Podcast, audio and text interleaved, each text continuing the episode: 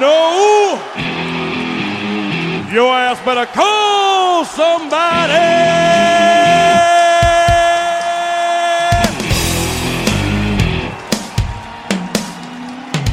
All right, cut the music.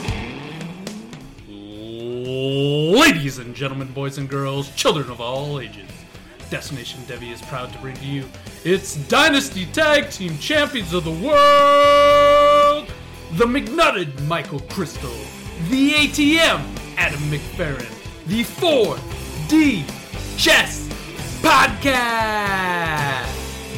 And of course, if you're not down with that, we've got two words for you.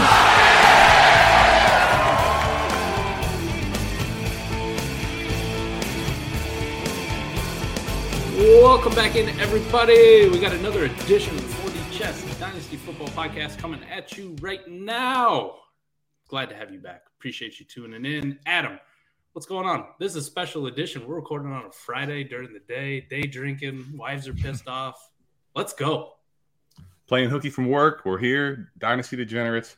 We got a special one for you. Um, right now, you know, Mike and I like to come to you week in and week out, but today is special because I want you to strap in. But before you do that, I want you to stand up. I want you to tuck your shirts in. I want you to stop yelling because it's time to eat. Dynasty Degenerates, welcome in, Nick Ercolano. As as he's tucking his shirt in. Yo, that Oh, was- Jesus that was that was fire. You know, a lot of a lot of times uh I have my guys in here fuck around and make fun of me for like the intros that I do and when and when they try to say like welcome bike or something like that, it comes off just I can't even I can't listen to it. I can't watch it. It makes me cringe down to my stomach. But what you just pulled right there, I'm I mis- I mistaked you for me. That was beautiful. that was beautiful. Listen, I've been. I've, been- I've been watching yours for so long. I feel like I have the energy in me, you know? I mean, it came out. I, I can clearly see it, and I uh, I appreciate I appreciate the, the shirt tuck needed to be done. the shirt tuck always needs done.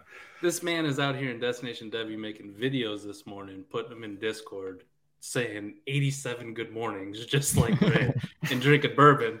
And now he's giving Big Dog's Gotta Eat intros for Nick Ercolano. Jesus, Adam, you're a man of the people. Absolutely. And uh, Dynasty Degenerates, we got a good one for you today. We got some, we got a sharp, sharp fantasy and dynasty mind in here, Nick Ercolano. We're excited to get into it with you guys. Yeah, I can't can't stress how excited we are to have you on, Nick. You're one of the best in the game. One of the ones that I started with. One of the ones Adam started with. Shit, you're probably the first love of Adam. this is even get down this crush here. I'll, I'll confess, I discovered you because of Mike and Noah back in the old bunk bed breakdowns. Like when I was getting into Dynasty, those two were killing it. Those two were on there, and I'm like, oh, wh- who the hell's BDGE? Oh shit, this guy Nick, he's pretty funny. we watch his shit; he's pretty sharp. So I'm Yeah, glad to have you on, buddy. Good good times, Mike and Noah. I, mi- I miss those guys. They're not uh they're not a part of the brand anymore. They'll always be a part of the brand and the brand story, but they're off doing bigger and uh bigger and better things. But yeah, we wanted to get them out there and get the dynasty world uh, eyeballs on us a little bit more, and uh, apparently it did its job. But I'm I'm pumped to be here with you guys, two cool ass dudes, and uh, we're just gonna chop it up for for an hour about life, liberty, the pursuit of happiness, and maybe some dynasty shit. So I Nick, love, let me I love this. let me ask you, just starting off, how did you get into the game, into the space? Like, what what triggered you to go like, hey, I'm going to be a content creator? How did you? How did that come about for you? Um, it came. It's kind of funny looking back on it, like how pure and like genuine the start of me getting into content was about how much I just truly wanted to help people. It was like a, it was a fantasy league that me and my friends were in together in high school, and uh, probably a little bit before that. But we had played the first like five or six years out in this league, and I won a bunch of them. Like the the large majority of the leagues that we played, I just kept winning over and over again, and I was like, "Yeah, I'm pretty fucking good at this thing. I kind of want to like help other people get good at this. I want to start making content, whatever it was." And my first thought was like, I could I could blog, right? I can I can write my thoughts down. And I remember making my own uh, free website. It was on WordPress. I, I don't even remember what the name of it was, but I would do some some light blogging on there, and I would check uh, the behind the scenes, the kind of back end of stuff. And I was like, oh, there's some like real organic traction happening here. I have no idea why. I was not promoting it. I wasn't like telling my friends or family about any of this stuff. I was just doing it. But I would like send in my blog pieces to like all the shitty fucking websites that I would never ever think of wanting to work with or for anymore. But like the Bleacher Reports and those guys, they're like, yeah, sorry, like thanks for the sample, but you know we're we're not going to go ahead with you writing on our site. And I was like, you know what, fuck writing, man. I don't like writing. I don't like blogging. It's not how I express myself well. Um, I'm gonna make videos. I like being on the camera. It's it's way easier for me to convey my message this way. It's the way I communicate best. Um, so I was like, I'm gonna make videos. Where's the video platform that you know is is best right now for putting out content? Happened to be YouTube. There wasn't a lot of dudes doing YouTube content at the time, and the more and more seriously I took it, like I told you guys pre-show, um, the more you know traction we got, the more uh, opportunity came my way, and the platform, you know, fortunately started to to grow a little bit. So um, that's the you know that's the light version of the story. It went from blogging to to YouTube, and then as I've kind of progressed as um, someone putting out fantasy content, you know, I've I've fell in love with the the idea of making content in itself and and just branding and, and marketing and business and everything that comes in tune with it. It's it's incredible to watch from where I was first introduced to you to where you are now, and, and the brand that you've built and every all the success that you've had. You're sitting there telling me about it and i'm thinking some of the same things like man fuck writing. I don't want to write. I don't want to write a damn article. If i'm going to write an article it's going to be on twitter like me arguing with somebody. Mm-hmm. or, or in a discord everything that adam and i have done or have built has grown organically from the sense that him and i just like to have conversations about fantasy football dynasty in particular that's where we're at now and it's led to podcasts it's led to youtube videos so I really feel the fact that you're like, man, I started out, I tried to do it the way, you know, everybody else. Hey, you got to write and you try to get on these companies and all. Fuck that shit, man. Right. I don't want to write shit. Adam. Yep. You've been a long time fan of Nick. When did you first discover Nick's content? Like, when did you first get into him and was like, hey, this guy's pretty good? I believe it was like 2018. Um, I was just scrolling through YouTube and like before that, I listened to, you know, the mainstream guys, the Matthew Berrys of the world all that. And then I was, you know, just scrolling through videos on YouTube. I found this guy. I'm like, I kind of, I kind of like what he's putting down. And I remember specifically one, one that I tuned into very early was the Miles Sanders one, and I, I too got very high on Miles Sanders. And uh, unfortunately, that hasn't paid off. But a lot of Nick Ercolano's videos have paid off huge dividends for me. Um, I've been in his Discord for a while in his highest tier, and uh, I can't stress to you guys enough that BDG, the people they have over there, um, their their content's amazing. Their dynasty and fantasy stuff is awesome. And now they have a, I mean, they have an office. Look look at the setup that this man has. I mean, wow! Look at where he's at now.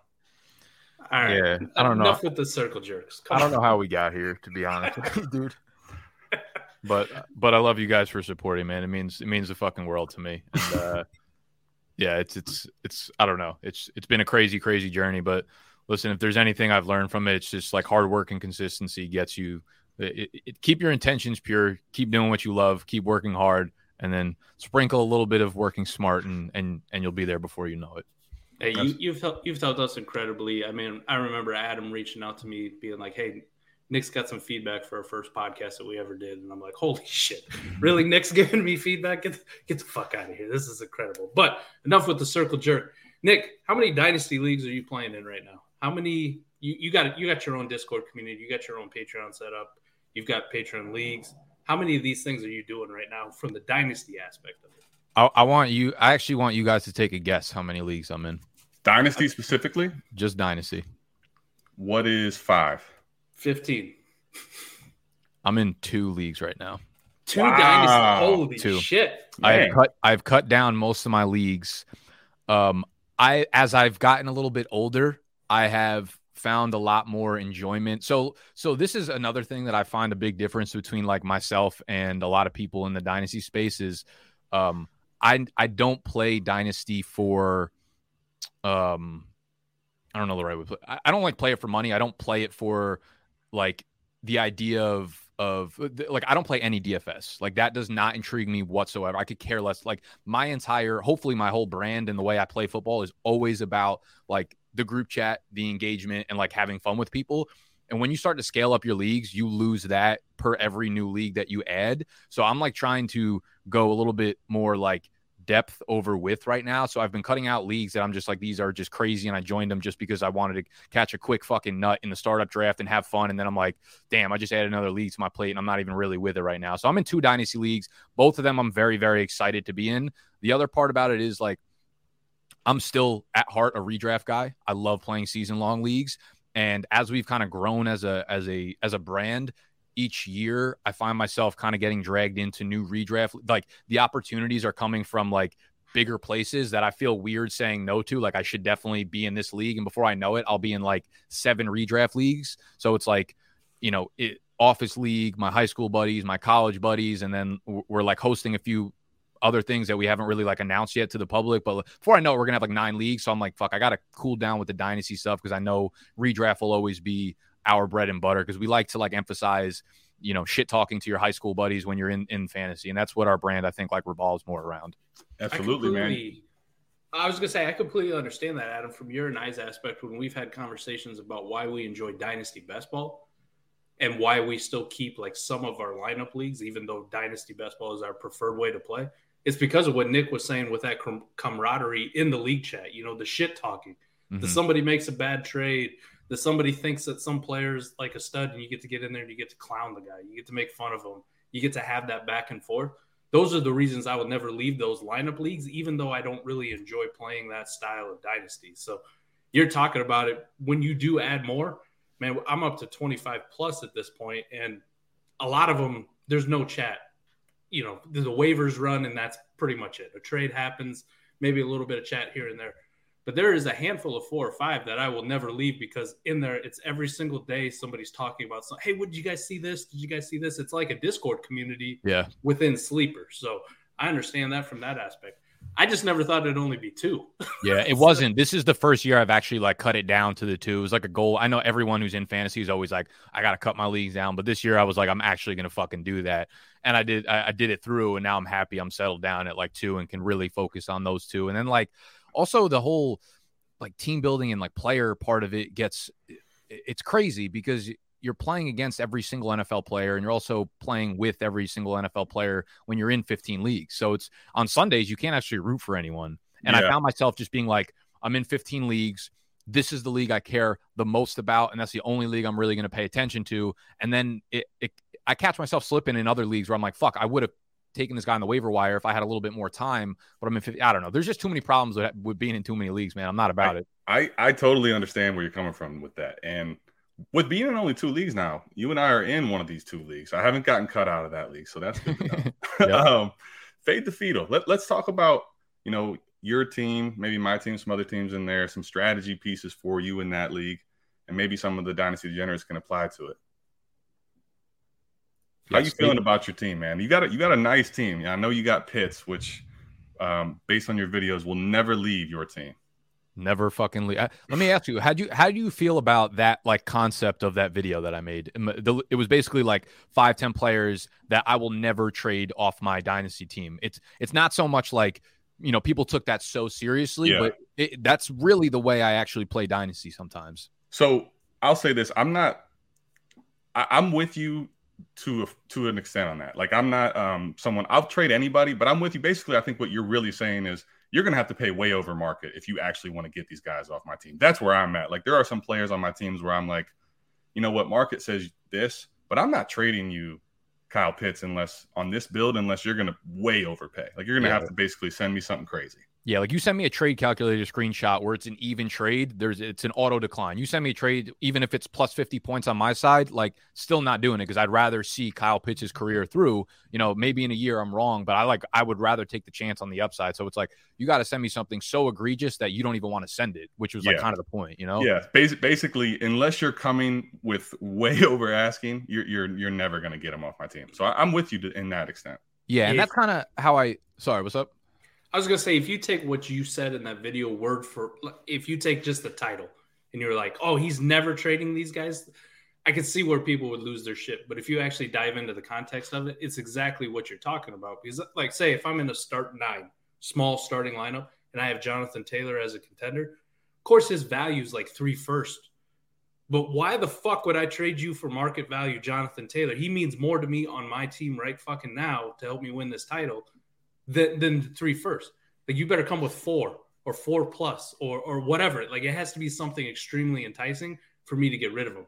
So if you actually dive into the context of your video, it makes sense. If you just look at the headline, you're like, holy shit, he's crazy. You can't have guys that you never trade. It's stupid. Well, for one, like JT, I actually don't. You could offer me five first. I don't think he's he's a championship winner. Like he straight up will win you your league, and I'm like, I don't want five dart throws, no matter how early they are in drafts. For that, I'd rather just try to fucking win a league. But the, that's like kind of the um the the avenue I took for fade the field because this was the first dynasty league in that I went into it with an actual strategy of saying like I'm only taking young dudes and I'm going to try to rebuild for the next like two or three years. So I took only rookies and sophomores. I traded away some of the capital in that draft to pick up three first rounders, a couple second rounders for this year. And I, again, I, I typically don't do that shit because I like to compete at all times. I don't care if my team's going to be the. I've won plenty of dynasty championships, being the sixth seed to sneak into the playoffs and then go on a weird two week run and, and, take home the hardware. So I don't t- typically like to play that way.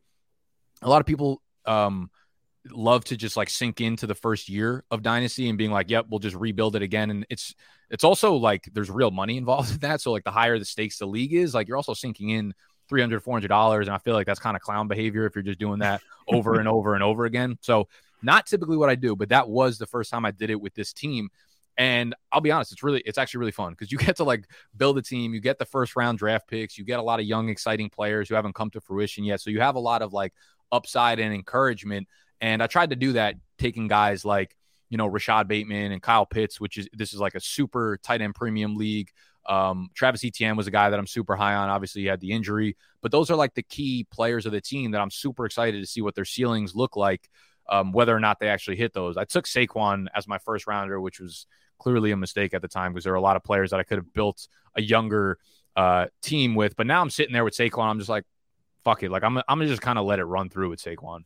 Yeah, and I mean, it's interesting you telling me that that was the first time you'd done this because as I'm watching the draft unfold, I remember the startup draft like it's yesterday. I'm like, damn, Nick is cleaning up. Justin Fields, Kyle Pitts, like this is this is going to be a productive struggle that we're not going to want to see next year or the following year. And it's kind of shaped up to be where you're you're in a really nice position. You still have all your future picks in 23, right? So you can leverage those if you want to. Like this team is young, but I could totally see where it pushes this year.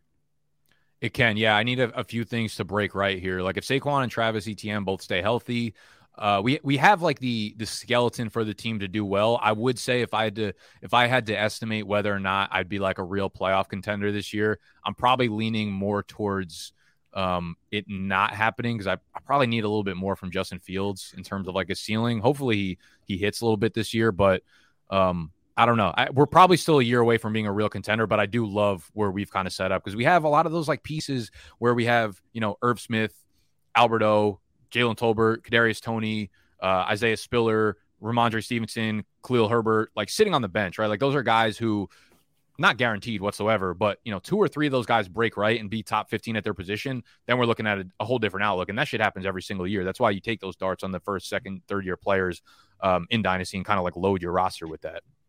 Man, it's so it's so interesting too. Uh, this is one thing. I, one of the things I respect about you, and sometimes people in the space, it just drives me crazy. You're like they, they don't even apply what they what they're saying.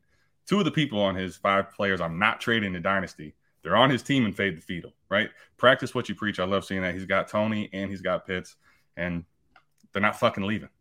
They're not. They're not fucking leaving, man. I think, I think Etienne might have been on that list too. I tell you what, too, it's funny being a content creator because like I drop a video like that and you fucking better believe three of the people in Fade the Field were ripping off trade offers to see if I gave those players up. I was like, you better fucking come correct if you think those guys are leaving my team because they're not. Get the they're fuck like, off Pitts, man. He's not leaving, you know? Yeah. He ain't, he fucking, ain't fucking leaving. The Raptors in the first Jurassic Park, they got to test the fences, right? Looking yes. for weaknesses. Speaking of Justin Fields, right? You named him off on your team that you expect more from. Let's just dive into one player here. Justin Fields. What are your expectations? Like you said, you you really love your redraft in redraft, I just did a mock on another channel on Monday, topped on a podcast and did one. And they they talked a little bit about Justin Fields. I think for me, from a dynasty aspect, I'm very excited for him in dynasty. In redraft, can you kind of see him having like maybe a Jalen Hurts type type year? Like like he had last year, where he just doesn't have much around him, but he's gonna have to run so damn much that you could see maybe a QB one upside in him for this Man. year coming up. Fields uh it, it feels like this the smoke is very very crowd like it's very clear to see that there's a ton of negative energy coming out of Chicago when it comes to Justin Fields. They're not building around him like the new system. They get rid of weapons rather than adding weapons for him. And a lot of me feels like for redraft, I don't see myself coming close to him. Maybe if if I do all super flex leagues basically, and if he drops to my quarterback three spot and I get him at a nice value or whatever, but he's definitely not a guy I'm going out of my way to target. If he is going to be good in the NFL, it's not going to come this year. It'll be like a step forward, I think. I, I, think we'll see, like, okay, we saw some good glimpses out of Justin Fields. He looked more accurate. He looked more comfortable. He had some big rushing games. The way I kind of feel about Fields is um, I think a lot of people will fall back on a take that just centers around his athleticism. And it feels a little bit lazy to me to be like, oh, he's a rushing quarterback. He's going to have the upside. But yeah, he's a rushing quarterback, but I feel like more often than not, his passing games are going to be like 190 yards, 220 yards, one touchdown, one interception, one two t- uh, interceptions, shit like that. And at the end of the at the end of the year, it's like, yeah, it was the Chicago Bears. They don't have a good offensive line. They have no fucking weapons for him to work to. So if you want to hinge the entire argument on Fields being an athlete and you weirdly projecting him to have like 60 rushing yards a game, 45 rushing yards a game, sure, but like I don't know. I, I, I don't see a lot of weekly upside for Justin Fields, so I'm I'm out on him in redraft. I'm just I'm hoping that we see something from him for uh, for dynasty. That's a pretty interesting take. I, I, am kind of with you though. It's I think he probably has a, a somewhat of a decent floor, like a QB two floor, because he's going to run. But at the same time, with that offense isn't really scoring a lot of points and isn't a lot of scoring opportunities, he doesn't really offer that weekly upside that you're going to see 12 plus, if not more, quarterbacks offer weekly. Yeah, that that's like one of the things I see too. It's like you think of anytime a player's athletic, people automatically just shoot to like ceiling. He's got this ceiling, and it's like, yeah, like a player in a raw vacuum can have a ceiling, but like if you don't take the situation into effect, man, it's like you've got to lower that ceiling a little bit. And it's how good how good could any quarterback be in the Chicago Bears offense? Like that's what you have to ask yourself. You put the best quarterback there, maybe like Lamar Jackson could be a good fantasy player in the Bears offense because he's a raw fucking runner who's going to put up those 60, 70 rushing yards, whatever, every every other week or something like that. But like there aren't many quarterbacks that will succeed. So you want to you want to say this is a quarterback who we've yet actually seen succeed by himself in the NFL at all. Now, in arguably the worst offensive situation in the NFL, there's just, you know, like you said, I think people are looking at it backwards. It's like he's probably got a little bit of a floor, but his ceiling is probably not as high as people want to make it out to be. But people will flip that and say, you know, his floor is so far down, but his ceiling because he's athletic is so high. And I just, I just don't think that's correct. Yeah, that, that, at, that's 100% right. I, I just kind of, it's hard for me to do it because I, I I'm kind of on the opposite spectrum, like a little bit of pushback that I'll give. Like Jalen Hurts didn't have a great situation last year. It was DeVonta Smith as a weapon and a bunch of shitters, all of them. I mean, that sorry, Dallas Goedert. Don't let me don't let me offend the goat Dallas Goedert. But it was more offensive to to Miles Sanders, bro. I'll never yeah. live that shit down. I'll We're, be getting comments about that for the rest of my life. Nick, we're we're all recovering Miles uh, Sanders fans here, so don't, don't, don't, worry, Nick. Like he no. was on our buy list for both of us last year. So, uh, oh, last yeah. year, okay. I got, yeah. I got off him as soon as he killed me a couple years ago. I'm still on him. I still have all maybe the shares. Put the bourbon down. Yeah, maybe. mine's mine's UV blue. Adam sticks to the bourbon. I'm, Yo. I'm, I'm more beta. Justin Fields, when I look at him last year, it, it's kind of the same situation as Jalen Hurts had for me, at least. And I think J- Justin Fields, like you mentioned, he, I, he's a little more athletic and he definitely has a better arm for me. I would say this one of the things I look at for the last part of the year for Justin Fields is he played pretty well down the stretch. I mean, he was a QB1 for what, four of the last five weeks that he actually played. And that was against teams like San Francisco, Pittsburgh, uh, Green Bay, et cetera, like teams with pretty decent defenses. So when I look at Justin Fields from this context, I'm like, I could see some upside where if he uses that athleticism like he did towards the end of the season when he was playing, it's something that I can get behind and I can get excited about. All right, so the jury's still out on Justin Fields. We'll, we'll see what happens with him this year. Nick, I, I, want to ask you a little bit about my team, some things you may or may not have seen, you know, in that two dynasty leagues you're in you wake up one day and you see a trade go down, and it's Najee Harris for Deshaun Watson. Give me, you know, what's running through your mind at the time, and what's your take on that deal is now? Man, I, it's like it, it's tough. This is one of those situations where dynasty is is such a fickle little sport because every piece of news that comes out sways the value of somebody so heavily. And it's like for a, for a while this offseason, it felt like Watson's value as it pertains only to fantasy was kind of like slowly creeping up, and we assumed that he was going to play and you know things would be okay for him on the field. And then out of nowhere, it was like case number 25 pops up, case number 26 pops up, and like the media starts rallying against him again. And you're like, okay, this is worst case scenario. Watson's probably not getting on the field this year at all, right? And who knows if this is the time that the NFL finally is like, where you know we're putting our foot down and we're we're going we're going to like make sure he doesn't step foot on the field again or he gets a two year suspension or some shit like that. Like you never know. Anyways, like when that trade happened, it was in the midst of one of those bad news cycles when these new players or these new cases started coming out. So I'm like, okay, if I have Watson on my team, if I can get anything remotely sexy for this right now, I'm pulling the trigger. And the fact that you got like Najee Harris is, I'm not sure where his ADP is in startups right now, but I'm assuming it's I mean, super flex, he probably drops into like the early second round. But he's he's still late first round, actually. That's what I'm saying. I did a one quarterback mock draft, startup mock a few weeks ago with like people in the industry, and Najee went at the 104. I'm like, wow. I'm like, dude, you know, and it's hard to even argue against that. I, I wouldn't personally do it, but like the fact that you can get someone of, you know, not equal value when they're both on the field, but in the midst of all the fucking turmoil is crazy, man. To project best case scenario for Watson, everyone's like, as soon as he steps back on the field, you know, he's a top five fantasy quarterback. But it's like, man, how could you even say that anywhere near confidently right now with all the bullshit going on? So I thought that was a fucking phenomenal move by you. I, mean, the crazy part was it was last week. We're recording this show, and the trade offer comes across to me, and I'm like, it's one of those where normally like I'm thinking smash, but I'm also like, hold on, let me think about this for a second. Am I getting played here? Like, let me make sure I'm doing the right thing, and then I eventually take the deal. But yet, basically, to what you're saying, for me, I tend to like to have players that can accrue value or are on the field, and especially as we get closer to the season, people want players that are in their lineup versus not going to play at all. So for me, getting off of Watson as he's probably going to trend down in value. Not Najee may not trend up; he's already probably near his peak, but I can move that, and he's in my lineup now. Interestingly enough, though, about this, the the micro dynamics to me was a little bit of the hesitation initially. Is I feel like now um, my team was kind of hinging on Deshaun Watson coming back and being a quarterback in my lineup. Now all I have is Tua and Danny Dimes, and to acquire quarterbacks in Superflex and Dynasty without sending one away is just it, it, it's a chore that's not fun, right? So now I have five running backs that are really good, but I have to leverage them and leveraging them to get a quarterback is going to be tough. So the micro dynamics for me, I have my work cut out for me, but I, I'm with you 100%. That's why I made the deal. Yeah, dynasty trades are um as crazy as they are, and it feels like dynasty trades are like the most hectic fucking things to try to get done. They usually work out better because if you're in a redraft league, right, like you're in a one year sprint, everyone's goal is exactly the same when you're in a dynasty draft, like you could look at what Senate's previous moves were, and you could tell he was like moving into a rebuild mode. So he was like, I don't really care if Deshaun Watson's not playing this year.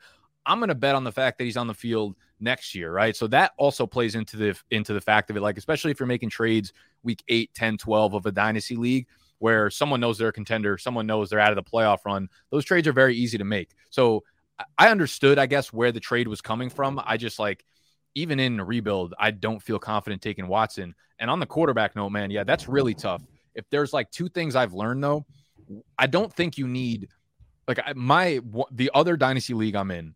I've been rolling with Matt Ryan, Kirk Cousins, and Cam Newton as my three quarterbacks for like the last five years in that league. I've won a championship in that league, and and since the day I drafted them, like five years ago, I was like, damn, I'm gonna have to start looking for my future quarterbacks these older quarterbacks, man, you don't need to have elite upper tier quarterback play, even in super flex in dynasty, man. As long as you have two starters to throw into your lineup, you're good. But on that point, they'll they will never ever be cheaper quarterbacks in super flex than in the startup draft or the rookie draft. So it is so fucking hard to acquire them because there are no replacements. There's 32 every single week that can play, where that's not the case for wide receivers, not the case for running backs, not the case for tight ends. You could always find floater points. You could always find a tight end on the waiver wire that's going to give you 2.3 points that week.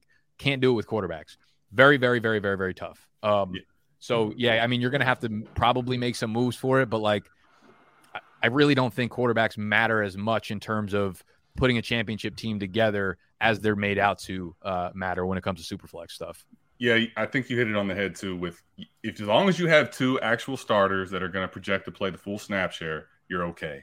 It, if you don't, if one gets hurt and you have a sur- if you, and you don't have a surplus and you have to start a regular player in your super flex spot, that's so suboptimal. So it's yeah. really hinging between those two. And then the other part, to getting back to Senate, which is where, like, we talk a lot about dynasty strategy. For me, if you're going to make that move, one, I think you probably could have gotten something on the plus side for Watson. But even if you're going to make that move, where I really struggled with what he was doing was like I need to have my 23 first if I'm about to tank. Like making that move to go tank, and then now Tony, your boy, fake intern Tony, sitting on Senate's freaking 101, 102, 103. Yeah, don't worry. Like, I hear about it like daily.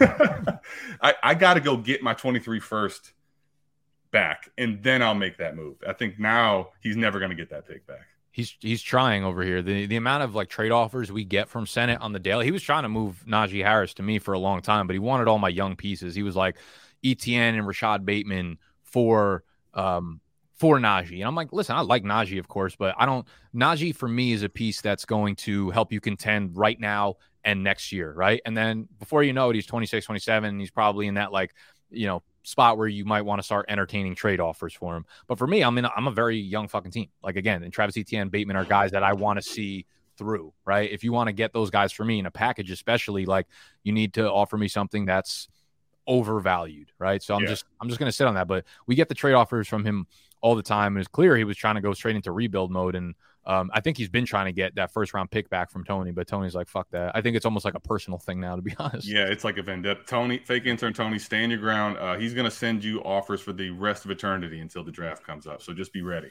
Mm-hmm. One of the weird things about the Deshaun Watson thing, where you guys were talking about it there, let's think about Calvin Ridley. Nick, in your opinion, like Calvin Ridley, if he was playing this year, there wasn't a suspension – like he's easily a top 24 dynasty wide receiver, I would say. I don't think that's a stretch to say. Like he might even be top 15 for a lot of people. Like Calvin Ridley is pretty goddamn good at football. Yeah. But he's not playing for a year.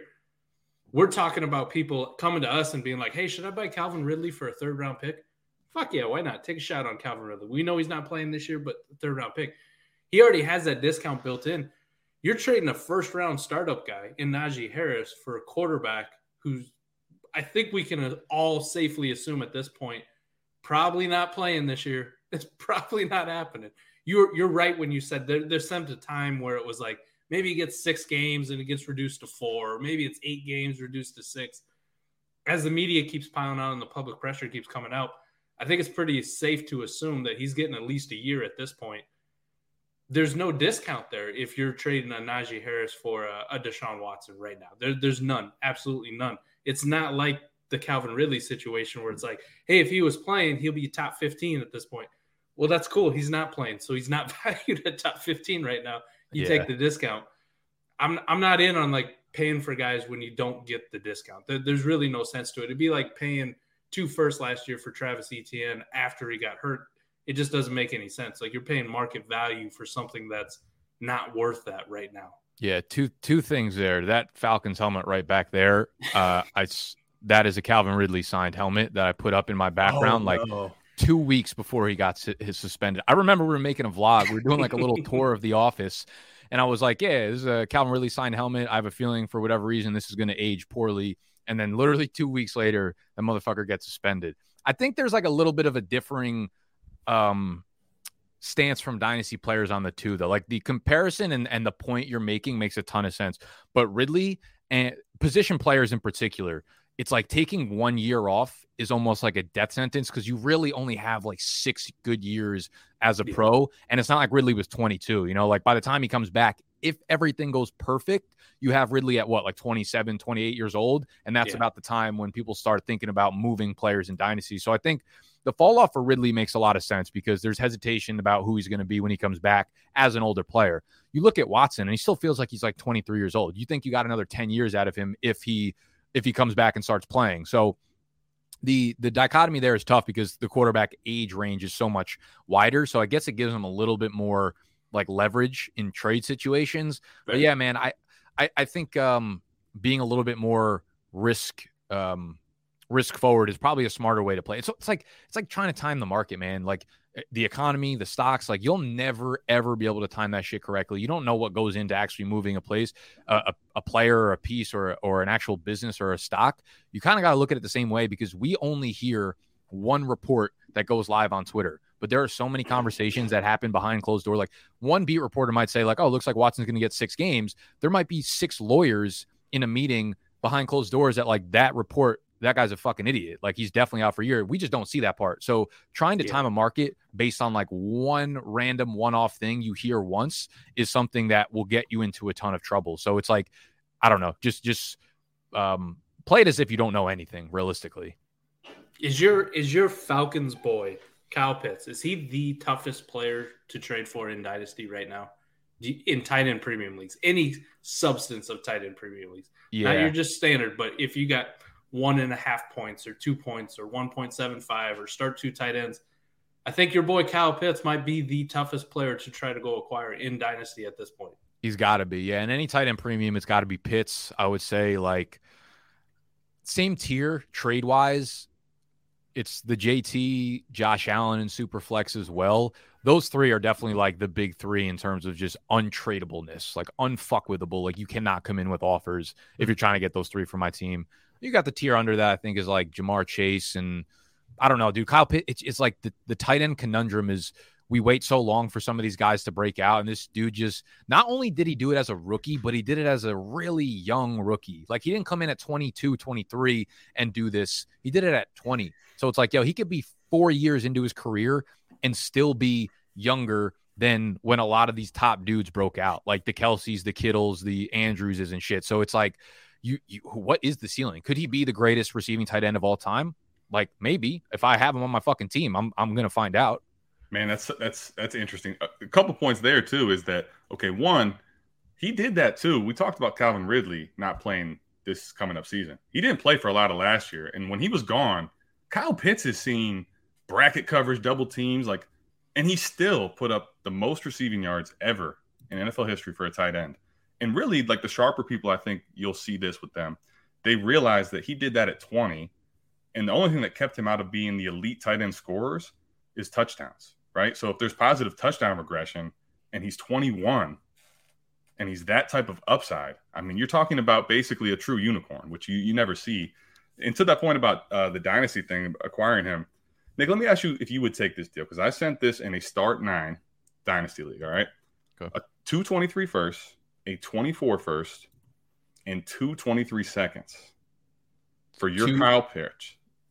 Okay. So I'll say it again: two 23 yeah. first. Okay. A 24 first. So we're at three first and two 23 seconds for Kyle Pitts, and he pressed decline. What's the scoring in that?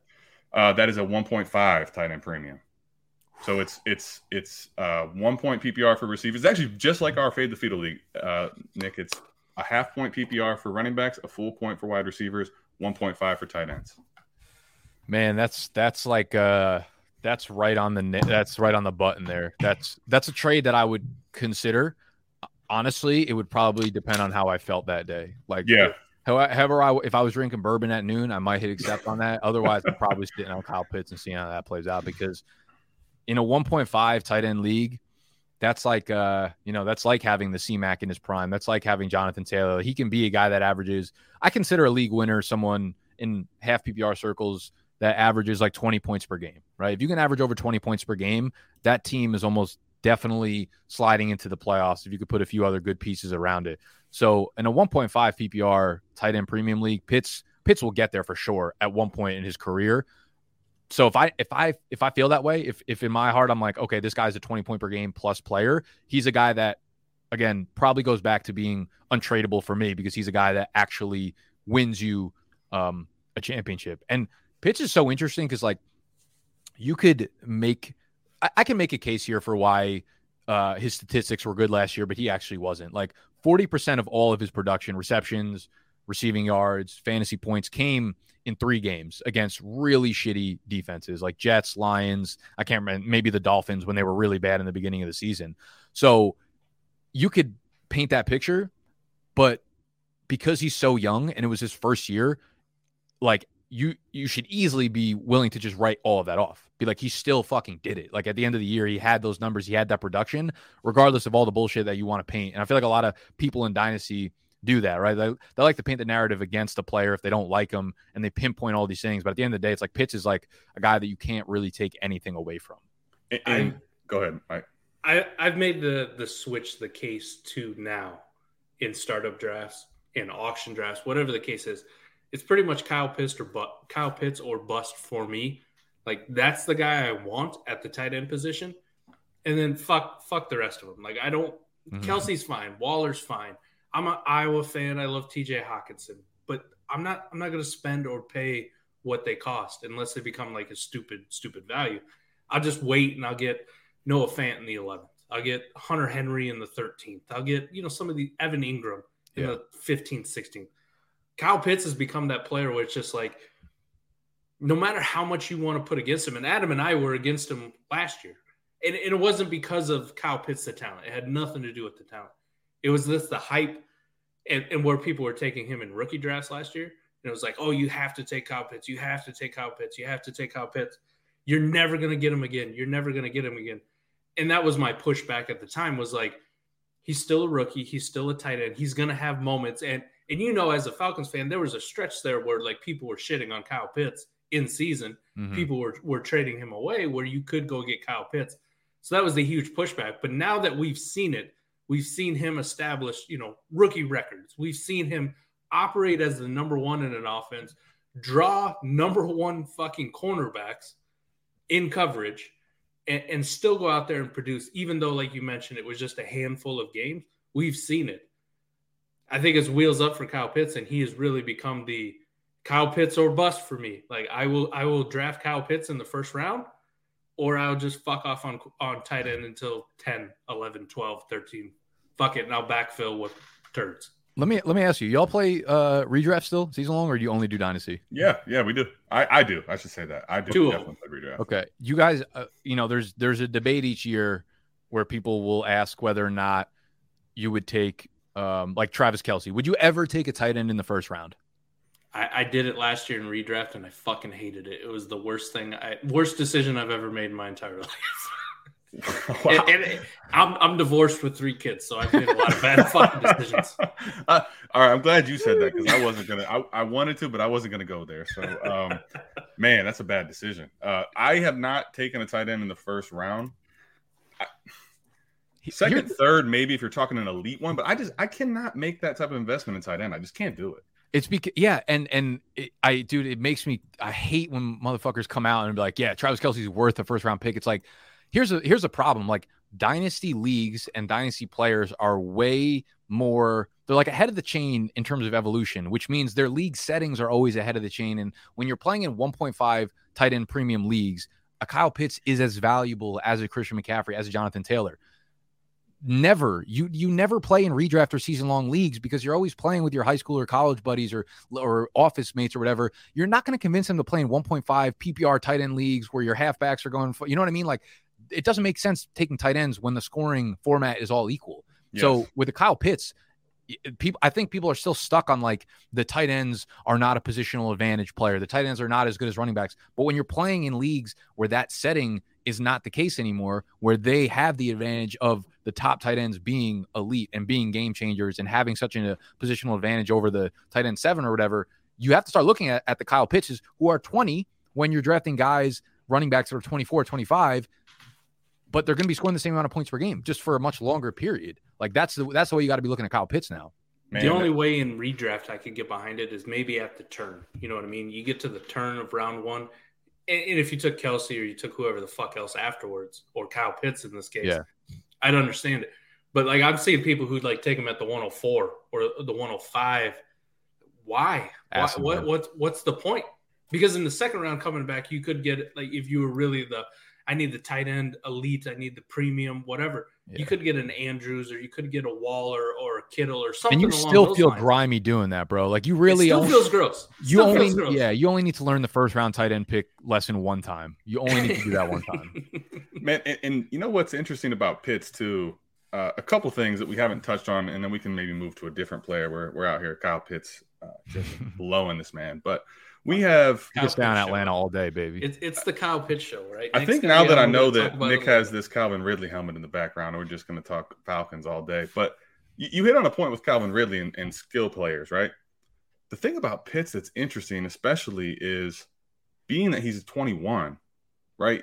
You can project him now, seeing that he's been that good as a rookie for more than the average window for a skill player.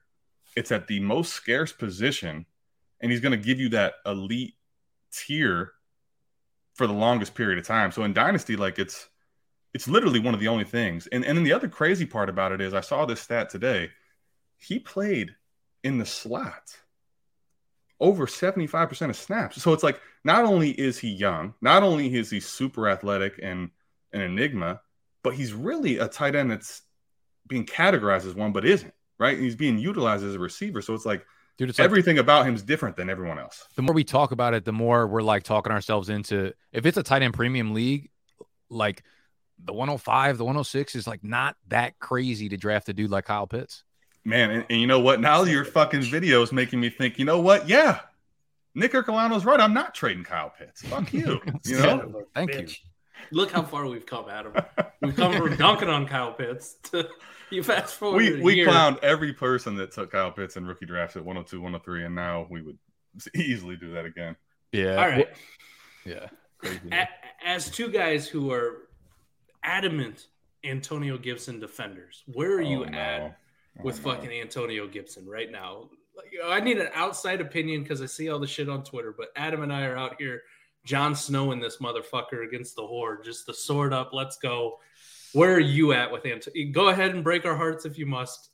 dude he just like um he was so exciting coming into the league and it feels like um it feels a lot like joe mixon where you watch it and he'll produce sometimes but there you ever like been in a relationship where you're like damn i really want this to work but there's just like the x factor is missing there? There's something you can't really put your finger on it and it's like i'm not sure what it is like i really want this to work but it's just not working?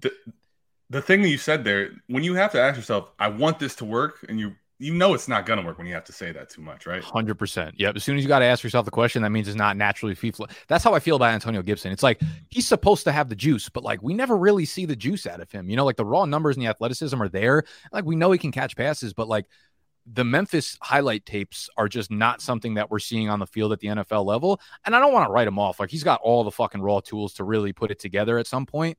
But maybe it was the injury last year, and it's very fucking obvious what Ron Rivera wants to do this year, and it's use a committee in the same way that Cincinnati has not wanted to commit to Joe Mixon in the passing game, they have not wanted to commit to uh, to Antonio Gibson in the passing game. And now they add Brian Robinson into the mix, and it just feels like it's one of those situations where he'll have the highlights, but at uh, you good over there? You throwing a fucking party? You, you see this? Uh, the, the the the electricity is freaking out, man. I don't know what's The, happening. the listeners can't hear this, but Adam's fucking house is haunted. it's going black and white. yeah.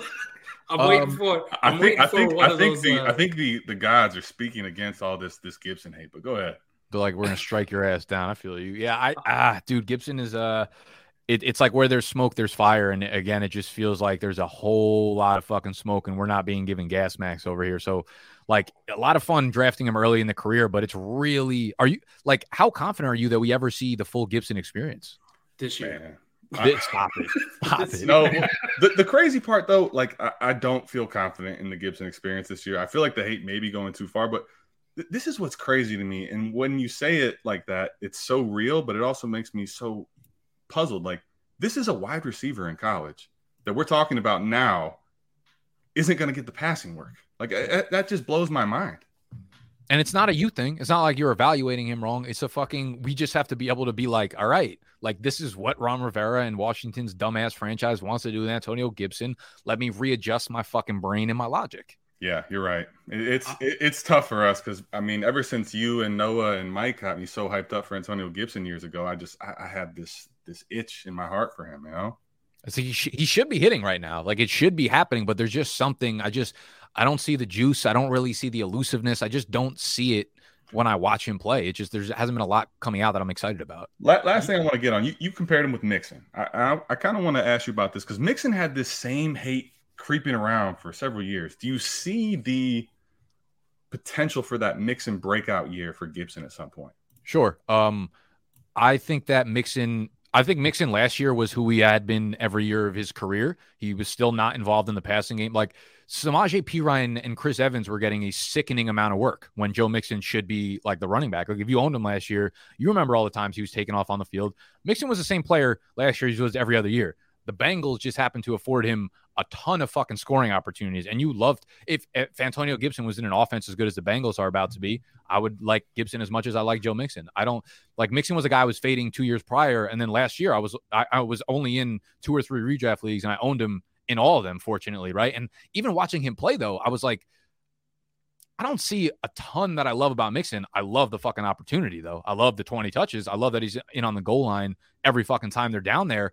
But it doesn't feel like for Gibson, it almost feels like we'll know when he's going to break out. We'll know when Washington turns a corner and they're a fucking 11 and 5 team that's getting a lot of scoring opportunities.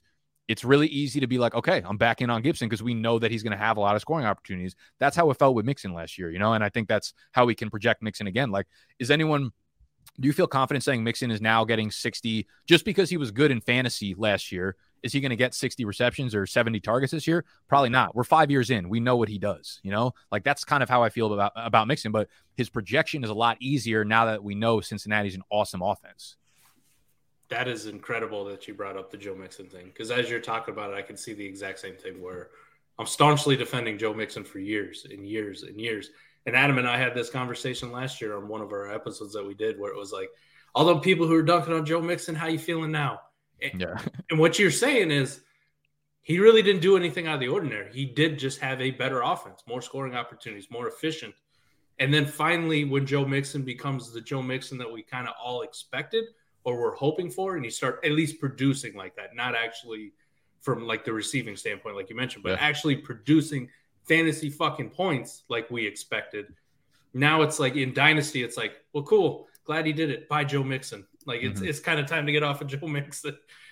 This seems eerily similar to how my fucking Antonio Gibson looks gonna be right now. yeah, I mean, dude, really does. Of, it's a pretty easily formula. I just feel like at the end of the day, if you're not getting enough pass catching work, look at the team. Just look at the offensive line. Look at the scoring opportunities. If those are there, probably going to be pretty good, or at least has a chance to be good. If it's not there, if you're a guy that's not getting pass catching work in a shitty uh, on a shitty team, why the Kenneth Walker for redraft for season long is one of the easier fades I've seen in years right now. You could like Kenneth Walker as a prospect. You could think he's the best running back in this class over Breece Hall. Wouldn't argue against that.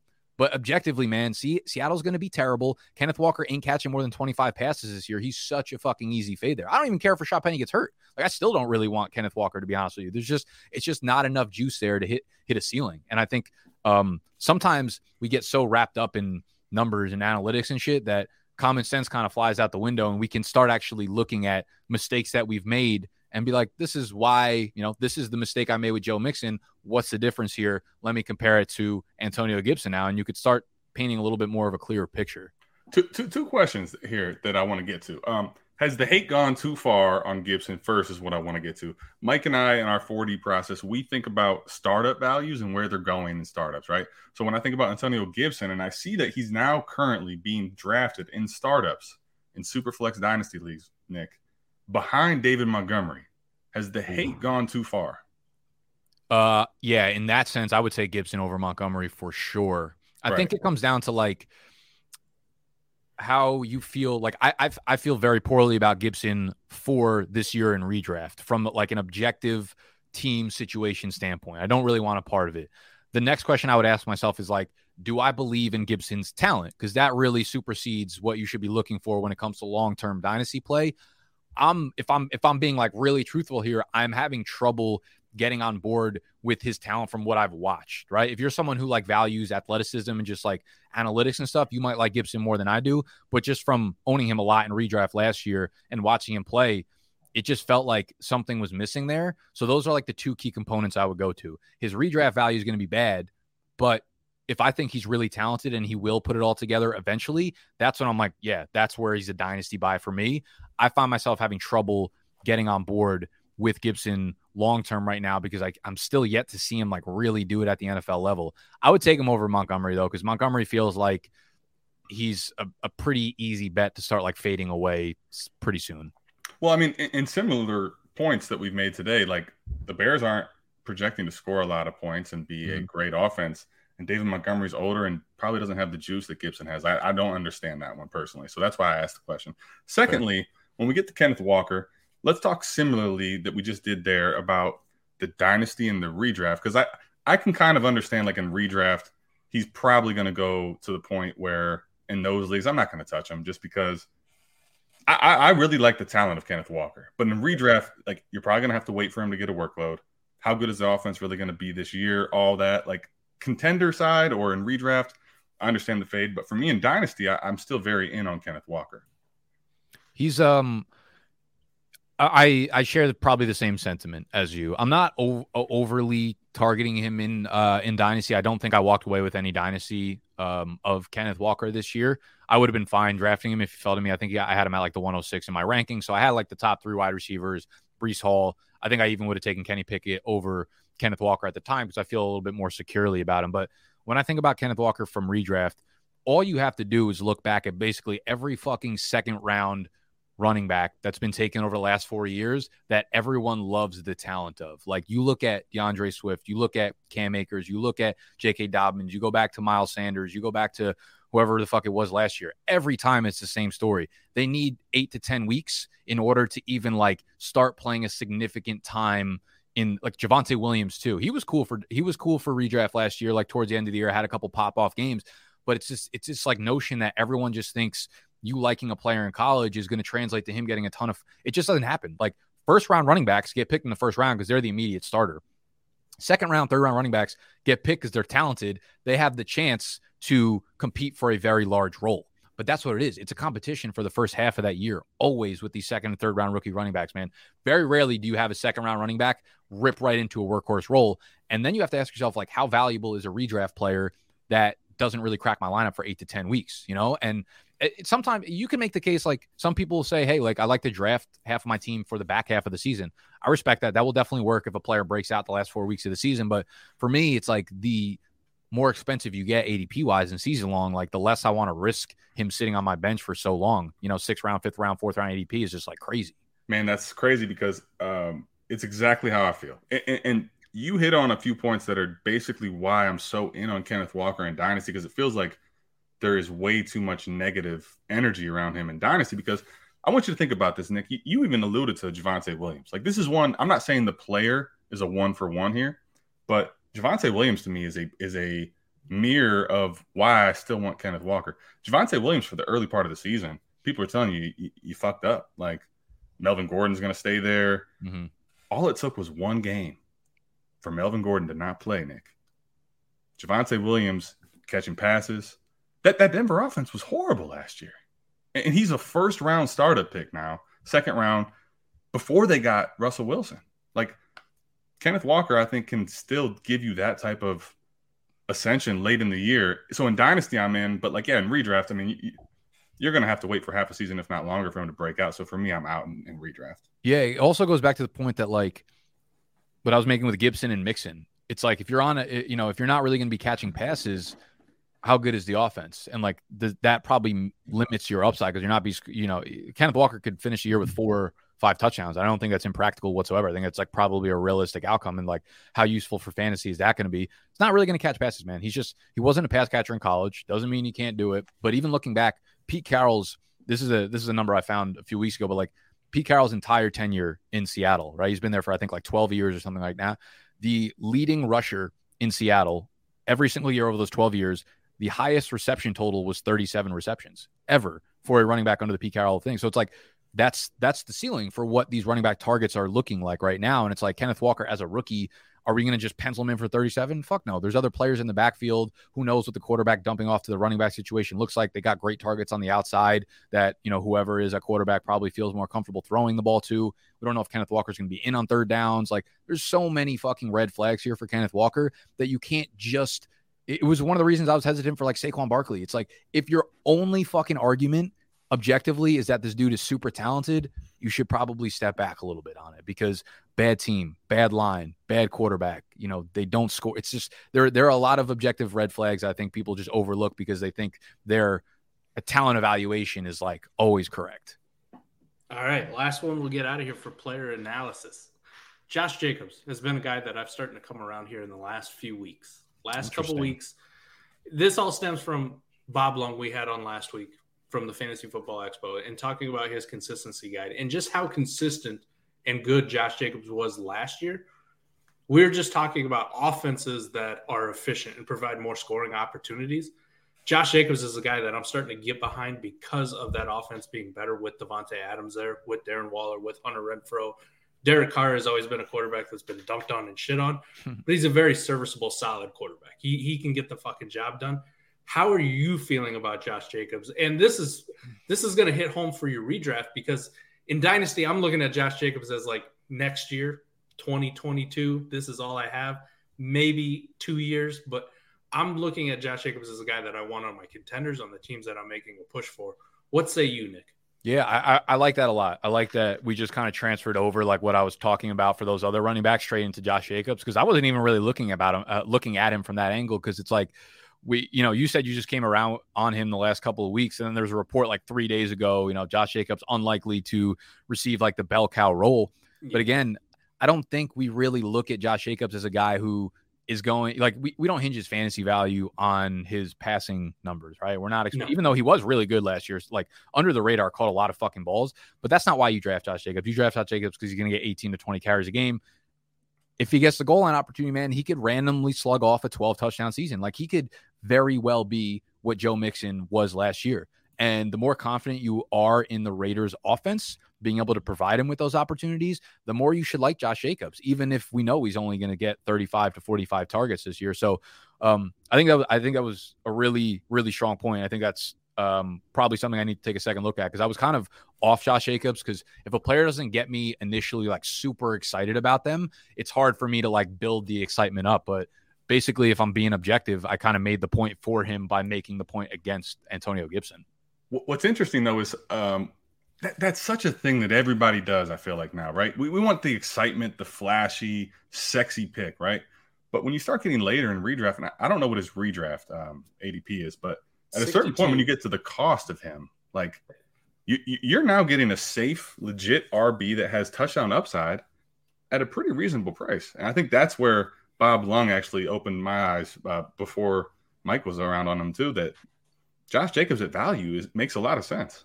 Yeah, he's got a redraft ADP for underdog anyways at 62.6. So you're looking at fifth round plus. What's in yeah, what's interesting too is six like round six round pick. Like that's fucking ridiculous. Yeah, in my opinion. This has got to be the highest touchdown upside season he could probably have. I, I feel like right. It's the best offense, but I mean, he scored seven touchdowns his rookie year, twelve the next year, nine last year, and none of those were even complete seasons. Right. So, yeah. double digit touchdowns certainly within the range of outcomes and I would almost say likely because he's had zero receiving touchdowns in his career as well on 150 targets, 100 catches like that. That almost for sure has to go up a little bit. I don't know, dude. J- Jacobs, I'm, I'm kind of in on after this conversation. Yeah. So his red zone touches last year, he was number 17 in the league in 15 games, 43 red zone touches. So, you know, if you think that goes up to like 50, 55, somewhere in that range where that offense is more efficient getting down the field, double digit touchdowns, like you mentioned, is very, very likely for Josh Jacobs, barring health, barring health for him. He's just something we, we were talking about the uh, the ADP, Adam. Like like I said, you're looking at sixth round in redraft. You're looking at seventh round in dynasty startup. Super it's crazy, startup. crazy. It, this is a guy who's going one pick ahead of Zeke in dynasty, and all the reasons that we put Zeke up that high is some of the oh, it's a good offense. He gets some of the touches. He gets the the, the important touches, the the goal line work. He's a, he's going to be a touchdown machine. Why aren't we doing it for Josh Jacobs? Like we look at some of those things, adding Davante Adams, the offense gets more efficient. The offensive line isn't terrible. They're getting better. They're improving. They, right or wrong, how you feel about some of their draft picks and their reaches on taking Alabama fucking prospects in the first round that have like third round grades on them. Alex Leatherwood. But no matter how you feel about it, the offensive line is getting better. The offense is getting better. He's going to get some of the work. And, and even though people want to be like, oh, he's not getting the, the bulk of the carries, could, could we have like a Joe Mixon type season out of Josh Jacobs this year? I think it's very possible. Very, I'm not going to say probable, but that is something I'm willing to push my chips on for the cost because it doesn't cost you shit. You want Joe Mixon. I think Joe Mixon is probably what a second round, maybe a first round startup or a first round redraft pick. He's got to be ADP? first round, I would think. now. Yeah, he's definitely back into first, maybe early second, depending on league settings. What's fucking Matt Kelly always say? He uses that word arbitrage. Right? Is Josh Jacobs just fucking arbitrage Joe Mixon at this point? Like you can get your receivers if you're a receiver guy. Take your Justin Jeffersons or your Mark Chase or your Cooper Kupp or whoever the fuck you want in redraft, a- and stack those boys up, and then come back in the the sixth round and take Josh Jacobs. Damn, I feel like this might be low key the take of the summer right here. Like Josh Jacobs is the arbitrage Joe Mixon. There I love go. that. Oh, we got we got a we got a show name too. Um, also, Dynasty. It's crazy how so much how things can change so much so quickly. I mean, Uncle Lenny is going ahead of Josh Jacobs in Dynasty, man. Think about that for a second. In Dynasty, wow.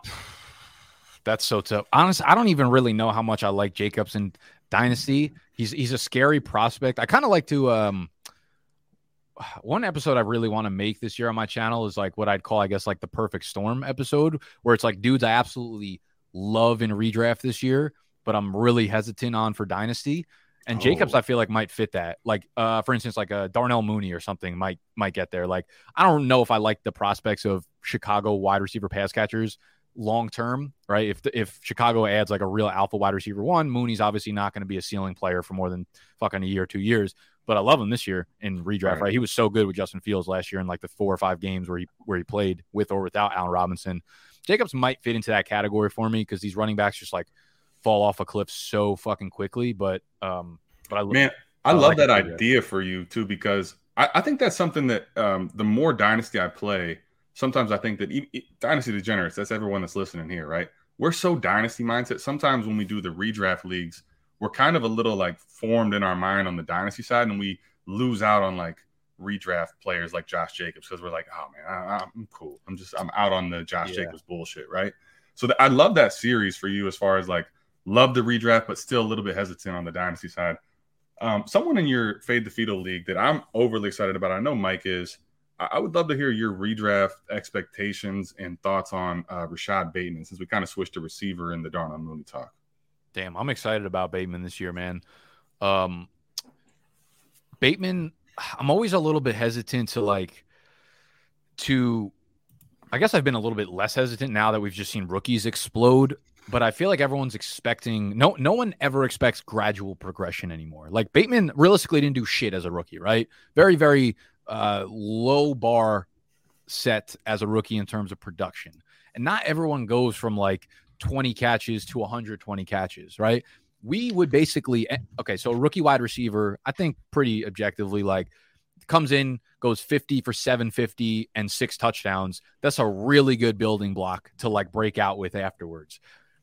I wouldn't be shocked if Bateman had like a building block year as opposed to a year where everyone's expecting him to break out and like play the Hollywood role, kind of not role, but like production wise immediately. And Andrews really steps in as like the, the Kelce Kelce to this fucking offense first. Um, but overall, he's a dude that I'm so excited about as a prospect that I will be taking him in redraft just because I want the excitement of owning Bateman. I, I loved him coming out of college. I think he's such a pure, pure route runner and has like a lot of Justin Jefferson to his game. I'm a, I'm a little bit worried statistically that we're probably getting over our skis a little bit, but like, fuck it, man. He's he's a fun player. He's a guy that I just like so much that I'm that I'm okay throwing numbers and expectations aside and being like, I want Bateman on my team because I, I believe personally that he's such a good player. That's been huge for us. Like you, you're talking about the building block years. For us, tracking dynasty values, we track them in startup terms.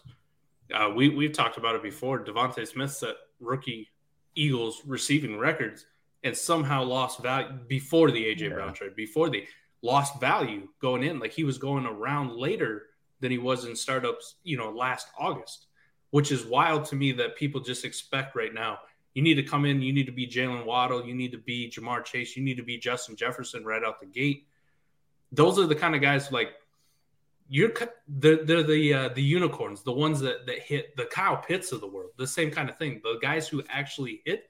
I don't think we need to expect that for rookies. And then from the redraft perspective, I've really come around to, and especially when I look at my dynasty contenders, the teams that I'm trying to compete and win championships in, more from a redraft focus. I'm not investing a lot in rookie wide receivers or rookie players in general, whether it be what we talked about earlier with the Kenneth Walkers, because they do have that ramp up time. They do have that time where it takes to get their feet wet, to get into it.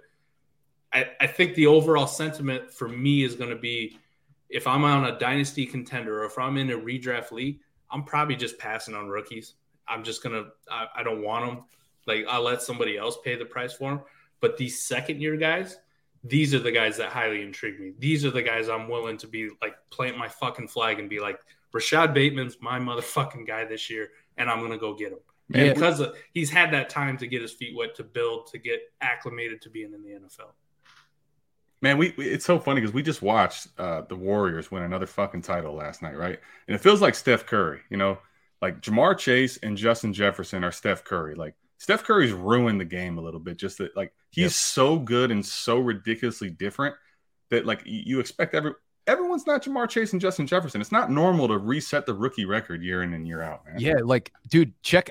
I, I just went up quickly and grabbed some like yearly game logs from a few wide receivers that took a very normal step by step by step process to get to where they are today, which is what 99% of the fucking good wide receivers. Okay, you look at like Diontae Johnson, his rookie year, 680 yards. His sophomore year, 923 yards. Last year, almost 1,200 yards. Very normal progression. Wow. People don't remember Stefon Diggs took four years to top a thousand yards. Wow. Four fucking years to top a thousand yards. All right. So when you look at these guys, like there's a really good chance that Rashod Bateman has 850 yards this year. Great step up. Like we know he's on the on the scale to get to the next level, but 850 is not really moving the fucking needle in as far as fantasy football is concerned. I mean, Stefon Diggs, 720, 903, 849, 1020, 1130, and then the 1500 yard season. Like we know these guys are really fucking good, but a lot of times, like lightning needs to strike for that perfect season to happen. Most guys take a slow progression, good rookie year, very good sophomore year, breakout year. Like that's how it usually happens. So Bateman, we haven't really even seen the first step, which is what makes me statistically a little bit pull back on him. Interesting because I, I mean I fully agree with a lot of the stat points of that. I'm going to say from a non-stat point why I'm even more bullish on Bateman I think than most people. So last year, if you think about last year, right, as a rookie, he has this core muscle injury and he can't play early, right? Mm-hmm. So he has to come in and try to find himself a role in a low passing offense that already has Mark Andrews and Hollywood Brown established, right? So he's got to find himself in that role. And he actually did solid. The only thing he didn't really do was he didn't score any touchdowns. He had one touchdown, right? Now think about this. Now he has all camp running as the number one receiver, and he's going to be fully acclimated to the offense. Hollywood Brown's out of town. And he his his workload is just even if it's a low passing offense, is sizably increased. Um, plus the comfortability of him being the one that that I think is baked into why I'm really bullish on Bateman, especially at cost. Man, he's not going to cost you anything crazy right now. Yeah, it's fair. Like I, I wouldn't be surprised if we're sitting back here at the end of the season and Bateman goes, you know, 90 for 1150 and seven, eight touchdowns or something like that. It wouldn't surprise me at all. The other concern I, I kind of have with Baltimore's offense, though, the way they played last year is definitely not the way they want to play. All That's the running true. backs that got injured, like there was no, ch- they were so pass heavy. They were like wildly pass heavy for any other year that they've played with Lamar Jackson. I think we'll see that volume dip down like really tremendously if their running backs can stay on the field. Man, all right. So we need to get Nick out of here because we've already taken up so much of his time, and uh, I know his time is extremely valuable. So I'm going to give you one point that I learned from you, Nick. And when you, since you went here, I feel like it's a good time to bring this up we like to target players coming off of ACL injuries, not the following year, two years removed from them, right? And you talk about the running game. J.K. Dobbins is coming off not just an ACL tear, but an LCL tear, and there's some concerns about him right now. So if he's not ready to go, Gus Edwards also is coming off an ACL. What are you doing with those two guys? Dynasty redraft, are you concerned? And then how much does that bake into the Ravens offense? Uh, kind of a last question Nick Ercolano on the spot deal here. Yeah, I'm I'm definitely concerned with both those guys for for redraft and dynasty. Um, with redraft in particular, the injury scares the shit out of me. One lesson I have learned though is, you know, I do like to take them two years removed, but I think there should be a little bit leeway. The younger a player is, the quicker they can usually come back at full strength. However, basically, any resource that I've listened to or consumed that covers the injuries as it's related to like J.K. Dobbins and fantasy football in general every single person has a concern with the way he's coming back, the the time frame, and all that kind of stuff. So I'm concerned with J.K. Dobbins. I don't, I know if he's going to have as much explosion as he did pre, at least for this year. And the problem with that is like dude, so much of dynasty running back value is built on momentum. It's like you have this small window to capture your fucking moment. And if you don't, there's a good chance you kind of missed it. Like you could still be a good ass player in the league, but like maybe this last year was the year that Dobbins goes for 22 touches a game and then he cements himself as the back. Maybe they just think about him a little bit differently coming off the ACL tear and he never really gets that opportunity again. So I think that needs to be weighed into a little bit because these the lifespans of running backs are so short that like your window for greatness is as short as your lifespan overall. Any years that you miss, any time that you miss, you know, it's um, it's probably cliche to say, but it's just you know it, it's it's really tough on the dynasty value of a player. So I think that needs to be factored in. Doesn't need to be black and white, but like maybe rather than taking him in the third round of a startup, you really only take him in the fourth round of a startup. Right? I think if you do that with all players accordingly, then your team is built pretty well rounded when it comes to risk, red flags, injury concerns, all that kind of shit. I know I'm starting to shit my pants on J.K. Dobbins. That's that's my big takeaway. I'm starting to shit my pants on this season. J.K. Dobbins, all the shares I have. Nick, I can't thank you enough for coming on, man. Um, you have changed the game for content creators. Like everybody is kind of molding themselves or, or, taking some of your cues on how you do things, on how you grew your brand into what it is, and, and trying to apply those. Like I know I don't want to be Nick Ercolano. I want to be myself. I want to be the tear down king. I want to be McNutted, but I can definitely mm-hmm. take away some of the things that you do and be like, Jesus, man, how did you even think of this? So thank you so much for being on. It was a, a huge honor to be able to talk to you and chop it up with you a little bit anything that you wanted to plug out there in case these fucking people who listen to us are asleep and don't know who there's, the fuck you are? I can't imagine. I can't imagine there's anyone that listens to us that doesn't know Nick. Um, so they I, fucking should. That, that being said, if you don't, please listen to these plugs because this man is the goat out here. Thank y'all. Um, I, no, I appreciate you guys having me. I had a fucking blast. It's always good during these summer months. I get caught up in all the bullshit going on with my team and stuff, so it's good to chop it up with people that I don't typically um, do it with and get different viewpoints and angles and um, random shit just starts coming out of my mouth. So I start realizing things that I didn't even know I felt. You know, it's like a therapy session for me of sorts. So I had a fucking blast. Thank you guys for having me. Um, if the rest of you guys out there don't follow us, uh, want to check us out, we are on YouTube pretty much at BDG. Stands for Big Dogs Got to Eat. So you'll uh, you'll find us there. You'll see the logo with the fork, the spoon, and the bow tie. Oh yeah, and make sure you got what, what's that? Tuck your shirt in. Stop yeah. yelling. Keep keep the shirts tucked. Keep them tucked. Stop yelling. Let's eat. I'm too fat to tuck my shirt in. I'm sorry. Can't do it. Need Adam. A, need a bigger shirt. Come on. That's true, man. I need to go to the 3X. That, that's going to do it for us here. Big Dogs, Destination Devi, and 4D all wrapped up in one. Uh, really appreciate you guys tapping in. And just remember when your league mates are playing chess, play 4D chess. That's going to do it. We're out of here. Peace.